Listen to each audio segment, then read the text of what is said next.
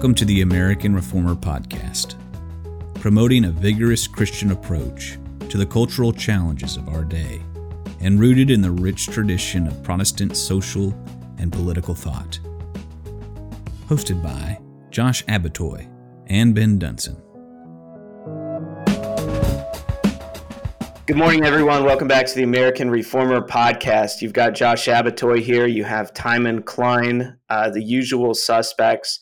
And we're very blessed to have with us this morning Yuri Brito. Yuri is the senior pastor of Providence C R E C Church in Pensacola, Florida. And as of uh, just a, a week or two ago, he is now the presiding minister of the C R E C. That stands for the Communion of Reformed and Evangelical Churches. Um, this is a, a group of Reformed churches that has, what, maybe ten or eleven thousand members now, uh, souls under its under its watch, uh, rapidly growing. Uh, it's an exciting denomination, and uh, and uh, you know they're doing great things. Uh, this is the denomination that has some stalwarts like Doug Wilson and Peter Leithart and many other names you're probably familiar with. But um, Yuri, we are so glad to have you with us this morning. Thank you for joining us. Hey, thank you very much, Josh. Real delight to be with you. Excellent. Well, Yuri, why don't you just tell us a little bit, a bit about yourself to kick things off? Yeah, absolutely. Thank you again for having me. Uh, I was born in northeastern Brazil, and I've been here in the U S for about thirty years now. I came to the U S to study, to go to high school. High school led me through college, college through seminary, seminary through some doctoral work and some counseling work. So I've, my entire academic adult life has been here in the United States.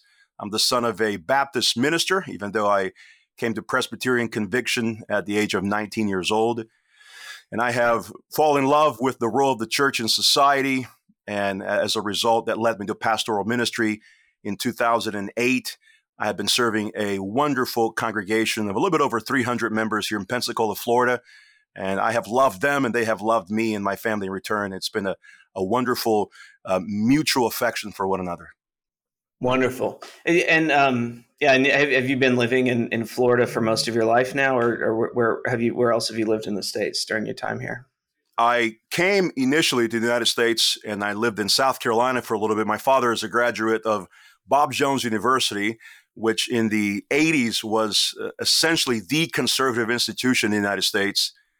And then after that, I lived for a little season in Pennsylvania, but then most of my entire life as an adult has been here in Florida, living in Central Florida when I was in seminary, and then here in the Panhandle of Florida, Pensacola, when I took this pastoral position. Wonderful, wonderful. Well, um, I, I think let's let's dig in. I, I mean, the the the thing that we really wanted to hit on with you is to, I think, one, um, introduce our listeners who may not be C R E C members to the the C R E C, and particularly its its polity. Um, how is it similar to and different from uh, other Presbyterian bodies? But then, you know, move on from that to hearing about your heart uh, for the role that you're filling, um, what what your what the calling is, what what you're called to do in that role. But but maybe to set the table, tell us a little bit about how the C R E C's governance works. Well, the C R E C uh, began in nineteen ninety-eight when three concerned ministers gathered together in the Pacific Northwest, and they sort of joined forces as a way of finding commonality, both theologically and also boosting their fellowship as, as men and as ministers. That, of course, has led to some wonderful dynamics over the years, especially as societal challenges have given us an opportunity to sort of express ourselves. So that little band of brothers with three ministers now has, has grown to about uh, around one hundred twenty-five churches in the United States and internationally as well. And so the C R E C began with a, a group of men who wanted to find commonality in theology, but that didn't mean they had identical theological convictions. There were some men who had session members or leadership in their congregations with pastors or elders who held to the London Baptist Confession, and then others who held to the Westminster Confession of Faith. And so there was this initial Presbyterian Baptist unity because they believed in the greater war being fought in society. And so they were willing to uh, consider this uh, this distinction in theological conviction among the leaders. And so they made some initial concessions on these issues, just as a way of providing initial unity among the early churches. And that has continued in our twenty-five year of history. And we have been able to uh, bring together a, a largely Presbyterian body with a few committed uh, London Baptist Confession advocates as well within the denomination.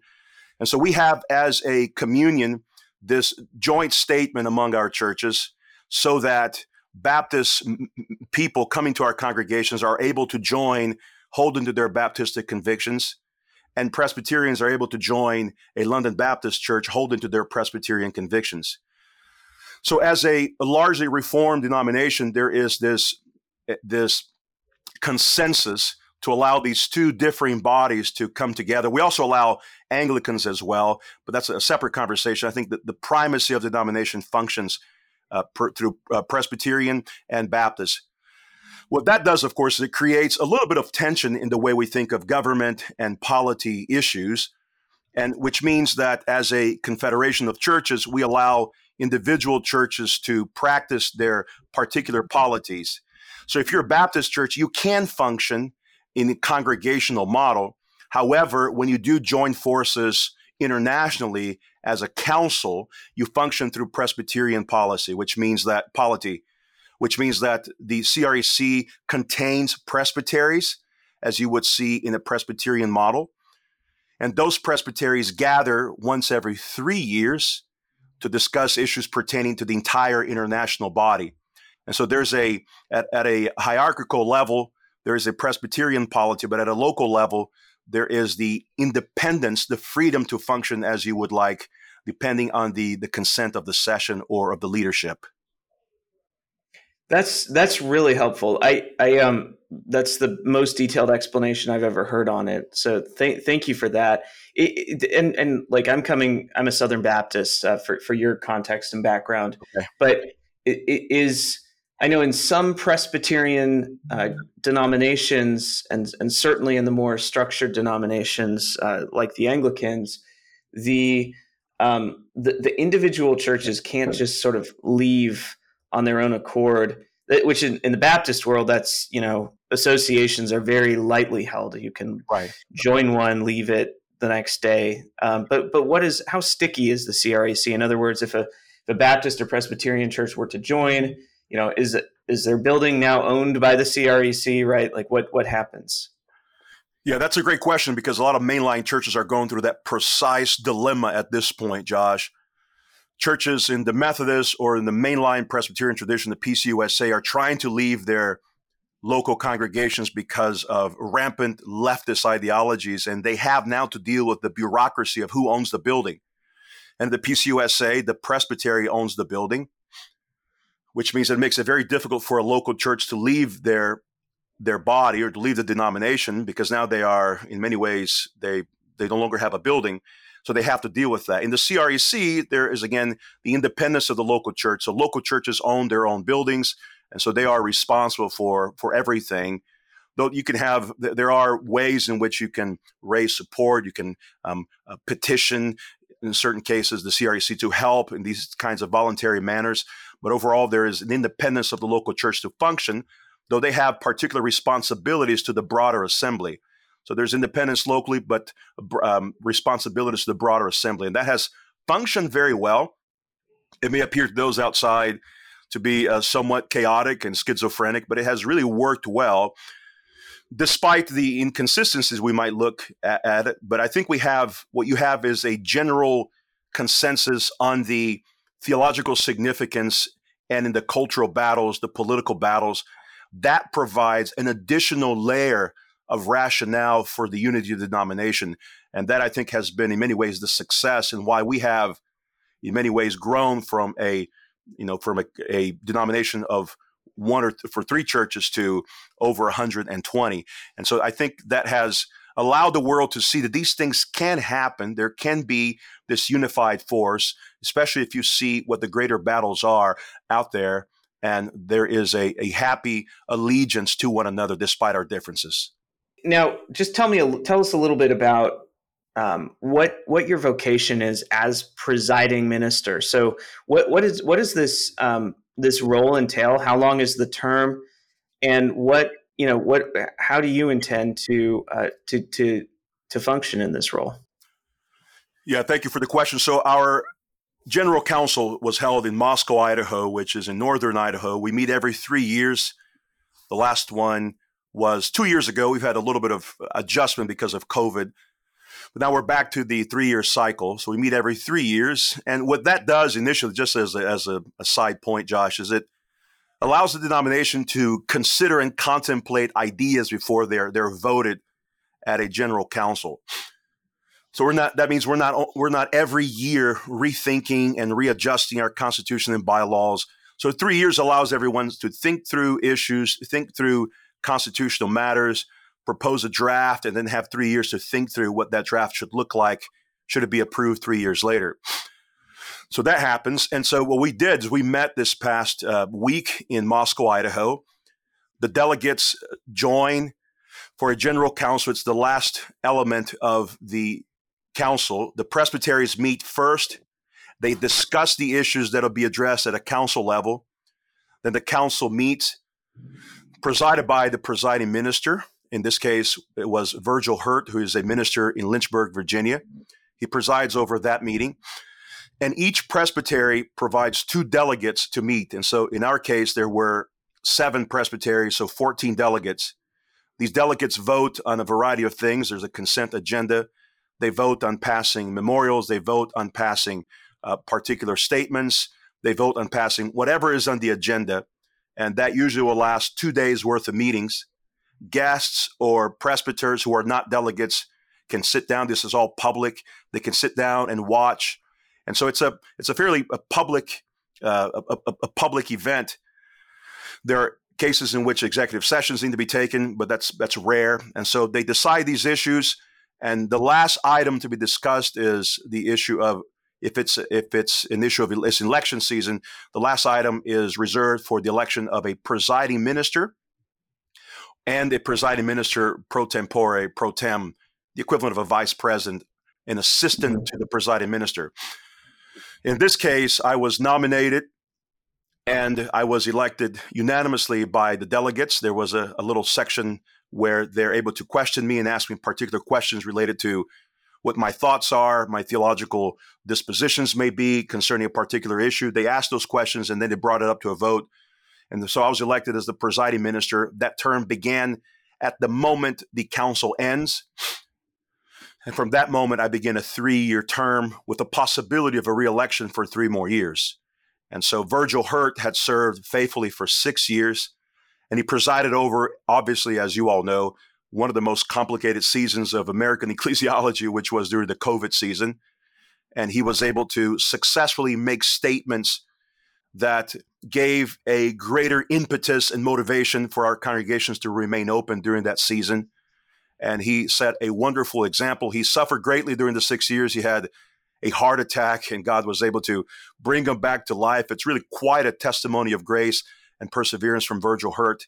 And so I am extremely honored to be following in his footsteps as I begin my now uh, seven-day uh, seven-day term as presiding minister of the C R E C. Well, and Yuri, I heard um, you can you can confirm this. Uh, I heard that once you were elected, there was white smoke spotted rising from Doug Wilson's house on, on the hill there. Is that is that true, or was he just burning a couch?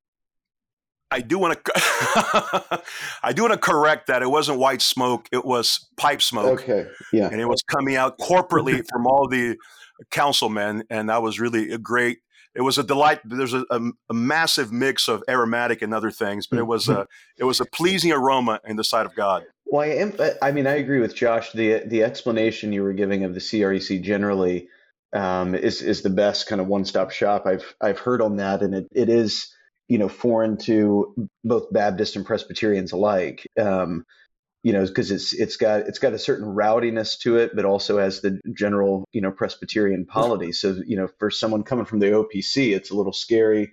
For Josh, it probably right. seems a little restrictive because he's, you know, the S B C. So the but this is fascinating, right. you know, and it kind of reminds me too of the, um, you know, in this in like mid seventeenth century. when, you know, all the nonconformists are, are pretty much underground, there was this movement to unite Congregationalists and Presbyterians in England. I mean, the C R E C has already outlasted that, but it's, you know, the same kind of effort, and it was res- in a in a similar way being responsive to to things going on, you know, in the culture and in the country, and realizing, you know, you have to, and they they've tried to make it work, and it, it was basically this kind of model. So it's totally fascinating to me. If I did have a question with the um.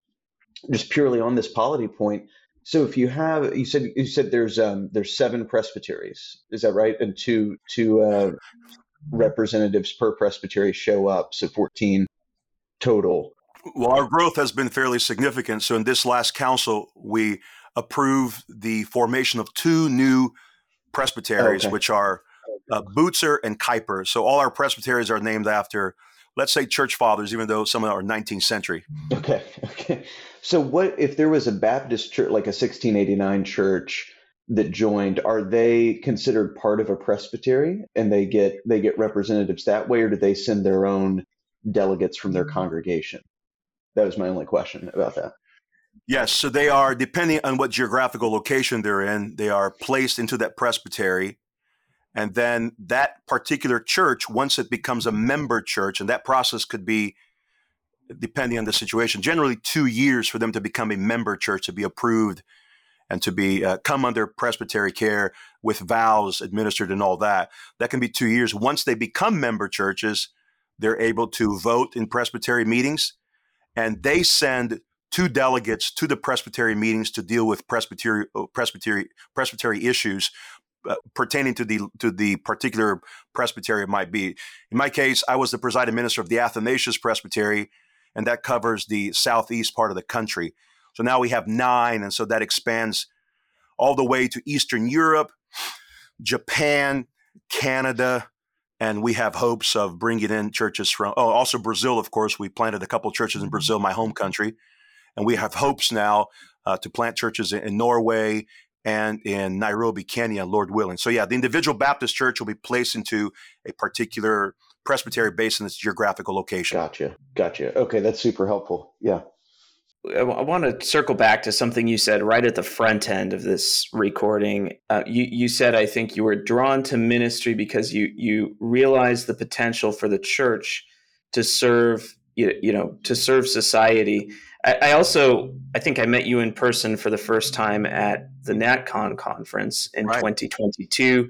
Uh, you gave a a, a, a wonderful prayer um, at, from the plenary stage at NatCon.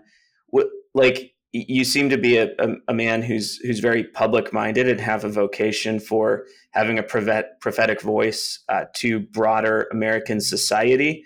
Can you tell us a little bit about, you know, what are the key issues? What do you hope to uh, sound a prophetic voice on during your your term as presiding minister? And then the, a little bit of the how. How do you intend to do that? Well, the role of the presiding minister of Presbyterian Council, he's a spokesman, he's a representative, and there are particular responsibilities that come with that. But I view the the, the title of spokesman as a fairly unique one. It's by nature a, a public position, and so therefore, I, I wish to use that role publicly, not contradicting the denomination or speaking outside of my, my my limitations, but I want to speak on behalf of the denomination, of our community, on issues pertaining to uh, social issues, political issues, ecclesial issues, and these are there are always opportunities for these kinds of things, and so I can I can provide statements on particular cultural issues that can be discussed among the presiding ministers, and I could, on behalf of the communion, present these statements as our previous presiding minister did, and statements concerning COVID and the the closing of churches and vaccinations and things of that nature. So this is part of my role. And I think that the church for for a very long time, for a variety of reasons, it could be pietism, it could be for uh, you know, reasons of scatological positions that sort of keep the church relatively safe, in its internalized issues, you know, internalized dilemmas within the four walls of these, uh, within the four walls of their ideology.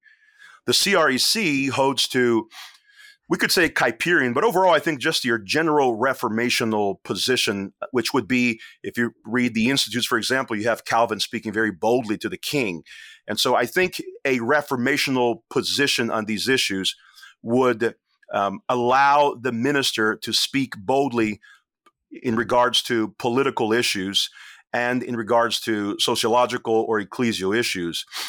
And so my role would be to speak on behalf of the communion on all these issues that they arise. You don't want to tackle every single one of them because you don't want to be that prolific where you become meaningless in your assessment of the reality of the cultural ethos. But you do want to address fundamental issues. And so you can do that through statements. But as a whole, the C R E C has a fairly coherent and harmonious way of looking at the world, Josh. And I think that is the attracting feature of our communion, the C R E C, is that within our twenty-five years of existence, we've been able to speak boldly when a lot of churches were very much reserved or protecting their reputation. And in many ways, the C R E C has been a haven, a refuge place for ministers and elders and parishioners who have lost interest in protecting their reputation. And so as a result, there is this kind of inherent boldness that comes from our communion. And when we gather, what I think what makes our communion so joyful, why we can gather for counsel, and even though we dealt with particular with differences, we could meet afterwards for cigars and whiskey and have this lovely communion and fellowship, is because we're, we have all this overarching commitment to not only biblical truth and biblical authority, but to speak against the winds of doctrine that come and attempt to invade the uh, the beauty of the local and the uh, and the broader church. And so I think my role would be in many ways to uh, keep guard against these prevailing winds, and then to speak as boldly as I can on these matters um, from a, a public position as a representative of our communion.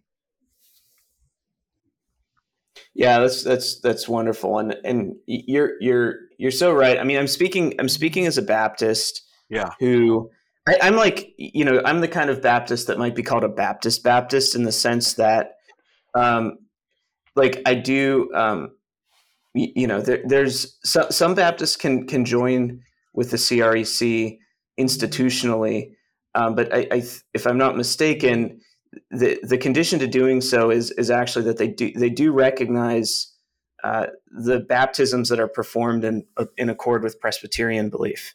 And some Baptists, as as you know, um, and and I would be in that number, would, would say no. You know, th- this is you know we we think that the circumstances of baptism and the validity have to do with the baptism being done as the volitional act of a person who's able to kind of knowingly uh, undertake that. Uh, that ordinance. Um, but, but all of that aside, the, I've seen just tremendous um, interest from, from Baptist Baptists, people who are in my tribe, who, who aren't going to necessarily, maybe their, their, their convictions wouldn't maybe allow them to join the C R E C, but they're deeply grateful for the ministry of many people in the C R E C. And they, they want, um, I mean, in a lot of ways, they, they want uh, to, you know, To, to they're inspired by it, and they want to implement certain, you know, similar certain um, practices in their own churches in a way that's maybe uh, obviously transcribed a bit for a different denominational context. Right. Right. Um, but but anyways, it's it's it's the the C R E C is growing rapidly. It's still relatively small compared to something like the S B C, which has thirteen million people in it. But the influence of the C R E C far exceeds, uh, you know, just the churches that are in formal um, cooperation with it. Right. And I think the the issue at stake, I think the issue you're addressing, Josh, is sort of the, the ability that God has in, in giving small numbers of people the capacity to speak more prophetically than a large class of people. And so I know that there are going to be difficulties as we grow, as we work through a lot of these issues. But the level of strength given to a small body of people can be fairly more effective culturally when they're speaking harmoniously than a broad group of people, large body, that have so many fundamental political, theological differences that they can't unite on basic issues like opposition to wokeism, L G B T clauses, or even female ordination is another one. And so this is where we are. We're, we're fairly, we're self-aware of our smallness and our insignificance.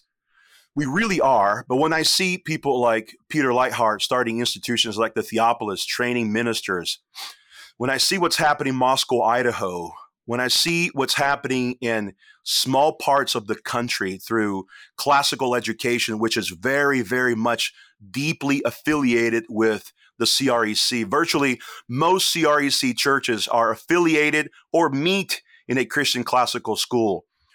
And so that combination of a profound historical Western education, that didactic approach in combination with classical worship practices, classic worship liturgical practices, provides the kind of cohesiveness that allows our voice to be quite profound in the culture. And that was the appeal that I had early on in the C R E C. I came from the P C A, spent seven years there. But even though the C R E C was very small when I joined in two thousand eight, probably around thirty churches, I knew that there was something unique about it. And even though we were small, I knew that what I wanted to see in the life of the church was going to be represented there when we were small, and by God's grace is still represented now with one hundred thirty churches. So we're aware of our insignificance culturally, but I'm also aware that if you get a committed small body of Christian warriors and priests, that God can do something magnificent through them. Uh, yeah, brother, I, I don't mention the size to say you're insignificant in all. I think I mention it to say that, um, you know, the the uh, your the C R E C is a group of leaders. I mean, you're at the vanguard of, of evangelicalism in a lot of ways. Um, you know, the at American Reformer, we talk a lot about the negative world, and you know, right. all of the um, the the drastically changing conditions that require a lot of rethinking um, within evangelical institutions, big ones, and. You know, the the in a lot of ways, you you and your group have been at the vanguard of addressing these changing conditions for you know twenty years now. You're and and and you know in in this role that you're going to undertake, I I see a lot of potential for um, you to inspire. I, I think at times uh, rebuke by example. Mm. Uh, the leaders of much larger evangelical institutions who are not, um, who who at times are taking the role of the false prophet of peace rather than uh, speaking hard prophetic words to to the church and to society at large. Yeah, no, thank thank you for that. When I spoke at the council last week, I, I spoke at the main worship service we had, and there were over you know over a thousand people. It was a really humbling experience to see how much we've grown. And I did affirm that we are small. I affirmed that in that in that sermon, how and which means that we need to be somewhat cautious at this stage of our history, that we don't commit the same mistakes that massive churches, uh, massive denominations made when they were young. You know, and so and that means we need a, a humble vision, a vision that preserves our ideals, but also a bold vision that says that though we are small, God has made us strong. And that we're moving in the right trajectory. And so one of our concerns, even as we move on, is that what we do now with one hundred thirty churches would set the stage for when we get to three hundred, five hundred. And that requires, of course, leadership, but that requires also a, a massive commitment to the ideals of who we are as a people. And I think that is crucial as we move in the next twenty-five years of our communion. Yeah. Well, Yuri, the one thing I wanted to ask you about, which kind of, you know, Josh brought up um, the, you know, at NatCon twenty twenty-two, which all three of us were at. Um, I think that's also yes. where I met you in person for the first time. Yes. Um, and we all enjoyed fellowshipping and hanging out. Um, it was superb. And uh, there's there's still stories about that that we all enjoy laughing about. Those will remain secret. Um, but the, the another time I saw you uh, publicly. Um, speaking on these on similar things as as we're swirling around at NatCon was um, in D C, and you were giving a speech on on Kuyper, um, and I know Kuyper's been. This was at, at an American Moment event uh, on theology and statecraft. Um, just a really good, uh, really good speech and engagement um, at that event. I know Kuyper. You also write a lot about about Kuyper, and you said that um, you know in many ways Kuyper um, sort of. um, is the the tenor or the the approach publicly that the C R E C gen, you know, is generally adopted. So tell us a little bit about Kuyper and his influence on you for public theology, for the way you view the C R E C's mission um, and engagement with society, um, you know, so on and so forth. Yeah, well, thank thank you for that question. Anytime I get a chance to talk about Kuyper, I, I gladly take it. I'll be delivering four lectures in a couple of weeks in Virginia on Kuyper. So he's very fresh in my mind. He's been a part of my my theological, you know, theological corpus for a long time, ever since I did an independent study on Abraham Kuyper with Professor John Frame at R T S. I think Kuyper serves as this, Josh was talking about this earlier, it serves as this public persona who came from a modernist world. He saw the theological war that he was experiencing, what we would call, for lack of a better term, in the mainline churches of the Netherlands. And when he came to the theological convictions that would place him squarely within the Dutch confessional tradition, he realized that the that the Church of the Netherlands had forsaken confessionalism, and, as the Bible would say, how great was their fall? They fell by critical, you know, critical theology, by revisionism, by historical revisionism. And they completely abandoned the confessional statements of the Reformed tradition, the three forms of unity in particular. And so Kuyper believed that the church needed to be reshaped. And if the national church did not have the kind of cohesiveness that is required for a, a body to persevere, then they're going to be thrown in, in every direction. And they were. And my argument is that as the church goes, so goes the culture, so goes the politics, so goes everything. It begins with the kind of theological training, the training in practical issues, training even political issues at the local church, and that overflows to the public square. In some ways, Kuyper did fight the pietism of the Netherlands. There were particular, you know, particular expressions of ecclesiology that focus only on word and sacrament and believe very firmly that the ecclesial body had nothing to say to the political sphere. Kuyper went beyond that, much beyond that, and believed that it was the church's role through their representatives to speak to particular cultural issues, political issues. And so Kuyper, of course, is the, as one author refers, he's God's Renaissance man. He delved into all sorts of issues. He was a journalist. He was a statesman. He was a minister. He was someone who was very deeply aware of the needs of society, and he believed that the authority of Jesus, that the Great Commission, that the Lordship of Jesus needed to speak to every area of society. There are issues we may disagree with Kuyper, but I think the, the general sentiment and principle behind of Kuyperian theology, embodied in, in neo-Calvinist thought, which in some ways has gone astray, but there's still a strong body of neo-Calvinists who have desire to preserve orthodoxy and confessionalism, that that incentive in Kuyperian thought in nineteenth century has allowed Reformed churches, in particular the C R E C, to believe that the role of the church is not mere internal, not mere in the piety of the church, not merely in the significance of the word and sacrament, however um, powerful these things are in the life of the church, but that all these things ought to overflow to the world. And they have corresponding analogies, we might say, so that the word spoken ought to be the prophetic word spoken outwardly. The sacraments partaken ought to be the display of Christian affection, love, um, uh, mutual affection, but also hospitality and these kinds of things outwardly, so that the work and the sacraments of the church have corresponding realities that ought to be displayed in the world, so that the Christian doesn't retire his Christian hat on Sunday morning, but he brings it and then he carries it to the world, so that his vocation is also an extension of his worshiping practices. And that's where I think Kuyper is fundamental to understanding these things. Uh, there are others who maybe do, maybe do a better job, but Kuyper is such a, a powerful and a prolific figure that he becomes very central in these discussions and who we are as a communion of Reformed evangelical churches. Mm-hmm. No, that's that's good. I mean, I think that the um, I mean, you know, I rib, rib you about Kuyper all, all the time, but I do do appreciate the way that Um, you use him, and you know th- the way you think about these things, and we have mu- you know much much agreement, especially um, you know when your when your fellow cellmates uh, debating over um, you know the theory of escape is is only so useful. Eventually, you have to actually try to escape.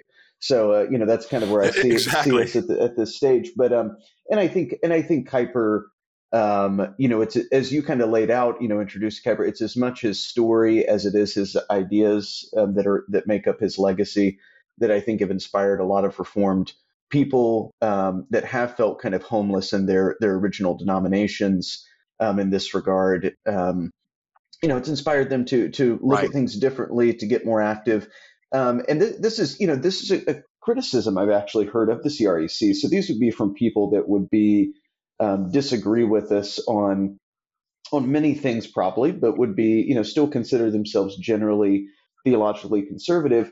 And they, I've, you know, kind of heard criticisms of of people of our of our general persuasion, and then and then a lot of them end up in the C R E C. That you know, we're we're allowing, um, you know, it's kind of a denomination that is is too geared towards the, you know, what's public or political, and that they're, you know, you're letting the cart get before the horse sort of a thing, um, all of that, you know, they find it sort of um, untoward or, or whatever, you know, it violates some sensibility they have. Right. And the, these are usually the same people that would tell, you know, the, the Bible whispers about homosexuality or something like that too. So, you know, right. take it with a exactly. grain of salt. Yeah. But, um, you know, what I hear though, when you, when you talk about Kuyper and, you know, get excited about about him is is not really that at all, right? It's simply looking or pursuing a cohesive and coherent vision of of the Christian life that is actually the whole of life.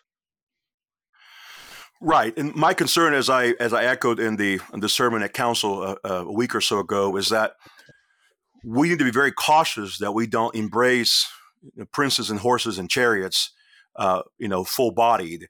Is that if we don't, if we don't worship the triune God, if worship does not become fundamental to our identity, then our outward work will be in vain. Our labor will be in vain. We can pour our affection in the political process, but if if our houses, so to speak, are not in order, we're going to communicate that in in in a fashion that's not going to be cohesive. There's going to be a lot of confusion the way that's communicated. And so we want to focus on the idea that civilization ought to have um, a certain piety to them, guided by by a, a, a, a biblical prudence, a biblical rationale, but that does not come ex nihilo. It's built on the foundation of a worshiping people that begin their week on the Lord's Day and then flesh out that blueprint to all of society. And I do think these things come together. And so that's why I think the C R E C has become such a, a voice of reason in our, you know, in our disputes of our day and the issues that arise, because that level of, of of continuity from Sunday through the rest of the week is a very central part of who we are.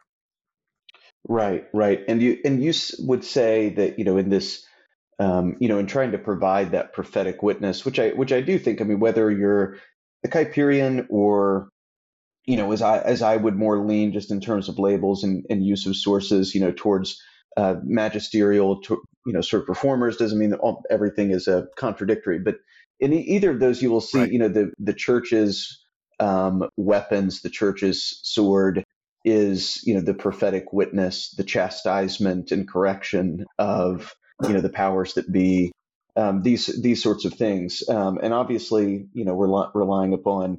Uh, the the witness of Scripture, which is is pure, and the work of the Spirit, um, but at the same time, as yes. you said, you know, there is there is a sort of credibility function that we just have to recognize in human affairs that, that follow churches around, right? So, um, and I right and Kuyper, you know, Kuyper talks about this in his book on the Holy Spirit, mm-hmm. which is just a, a massive tome of the Holy Spirit. But he talks about, and I think it's, he's echoing the principle of Ephesians chapter six and the armor of God, that when Christians come from the world of the sacred, so to speak, and they come to the secular world, we're not dealing merely with human ideologies. Kuyper says that the failure of the failure of the church in his time in the Netherlands, certainly the failure of the church today, is that we don't see the spiritual battle, the spiritual co- controlling voices over human affairs. And so I think the appealing feature of Kuyper is that he saw this profound spiritual warfare being fought, affecting deeply the, the, the human process, so that the only ones who are truly capable of addressing society's woes are those who are in submission to Jesus, because we have been bought with a price. We are indwelt by the Holy Spirit. And so, in other words, to enter into the political sphere requires a people who knows what's behind the human political sphere.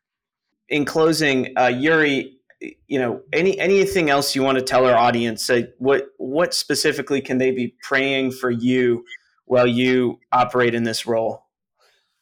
Well, thank you very much for that question. I, I think this is a new role for me, so I am obviously maturing in it.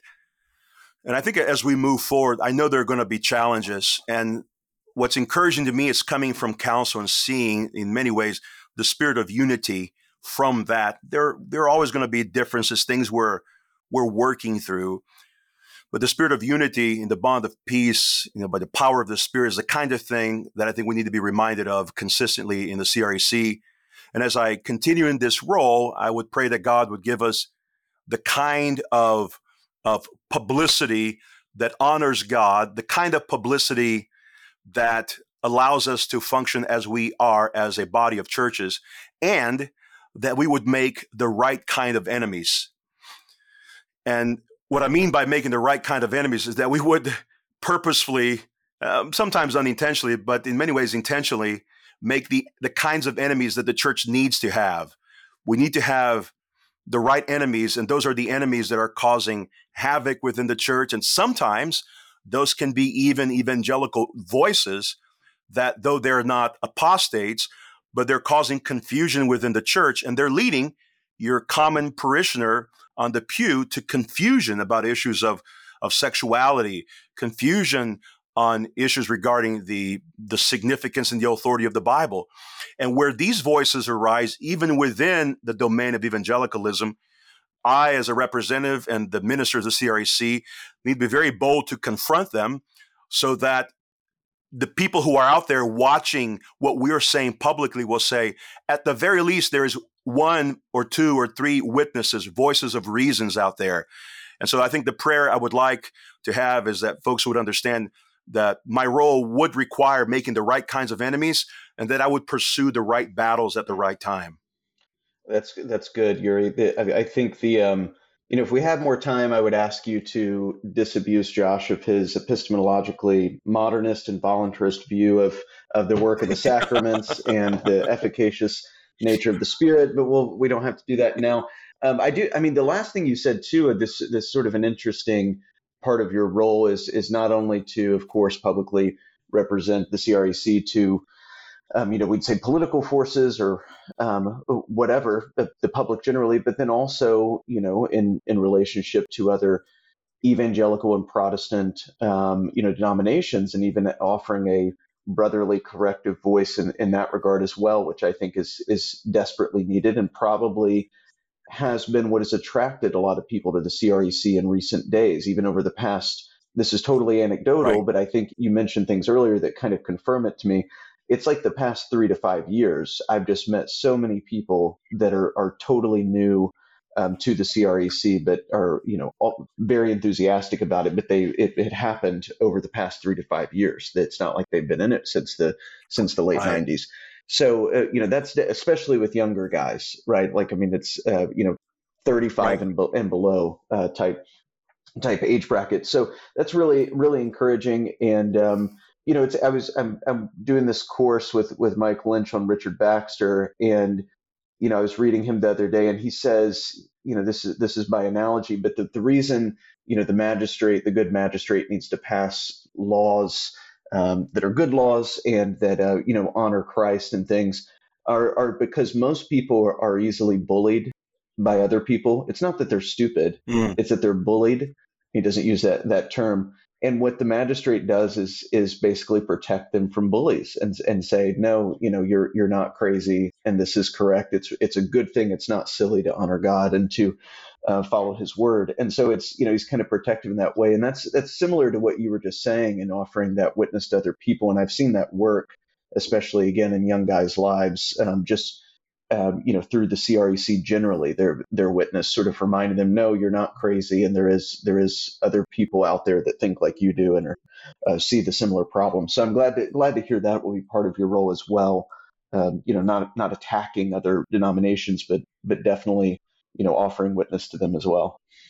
Right. Yes, and I think, you know, the part of the role also includes sort of building warm relations with other traditions that would desire to walk alongside us, and I think that's part of that role is to, you know, build build warm relations with institutions that share our ideals, that want to propagate and proclaim the good news of the gospel through a a strong biblical fervor without apologizing for the text itself, and by strengthening the kinds of Western traditions that we have been, uh, you know, we have been placed in by the hand of God himself.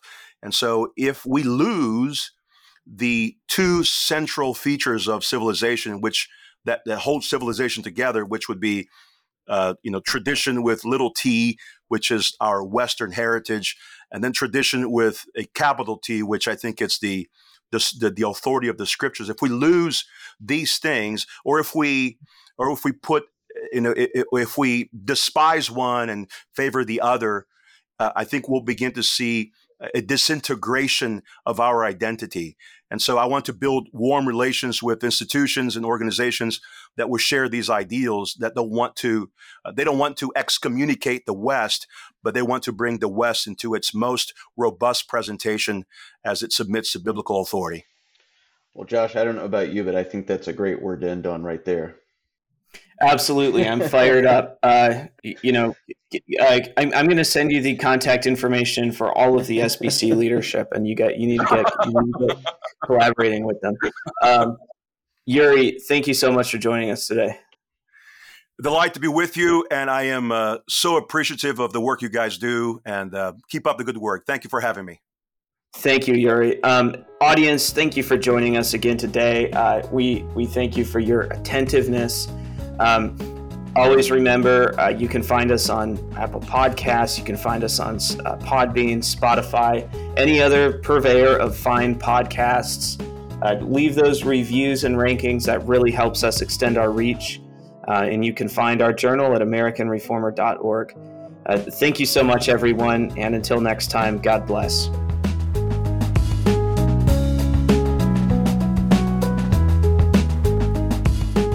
Thank you for listening to the American Reformer podcast. Make sure to visit us online at American Reformer dot org. That's American Reformer dot org. You can also follow us on Facebook and on Twitter at A M Reformer.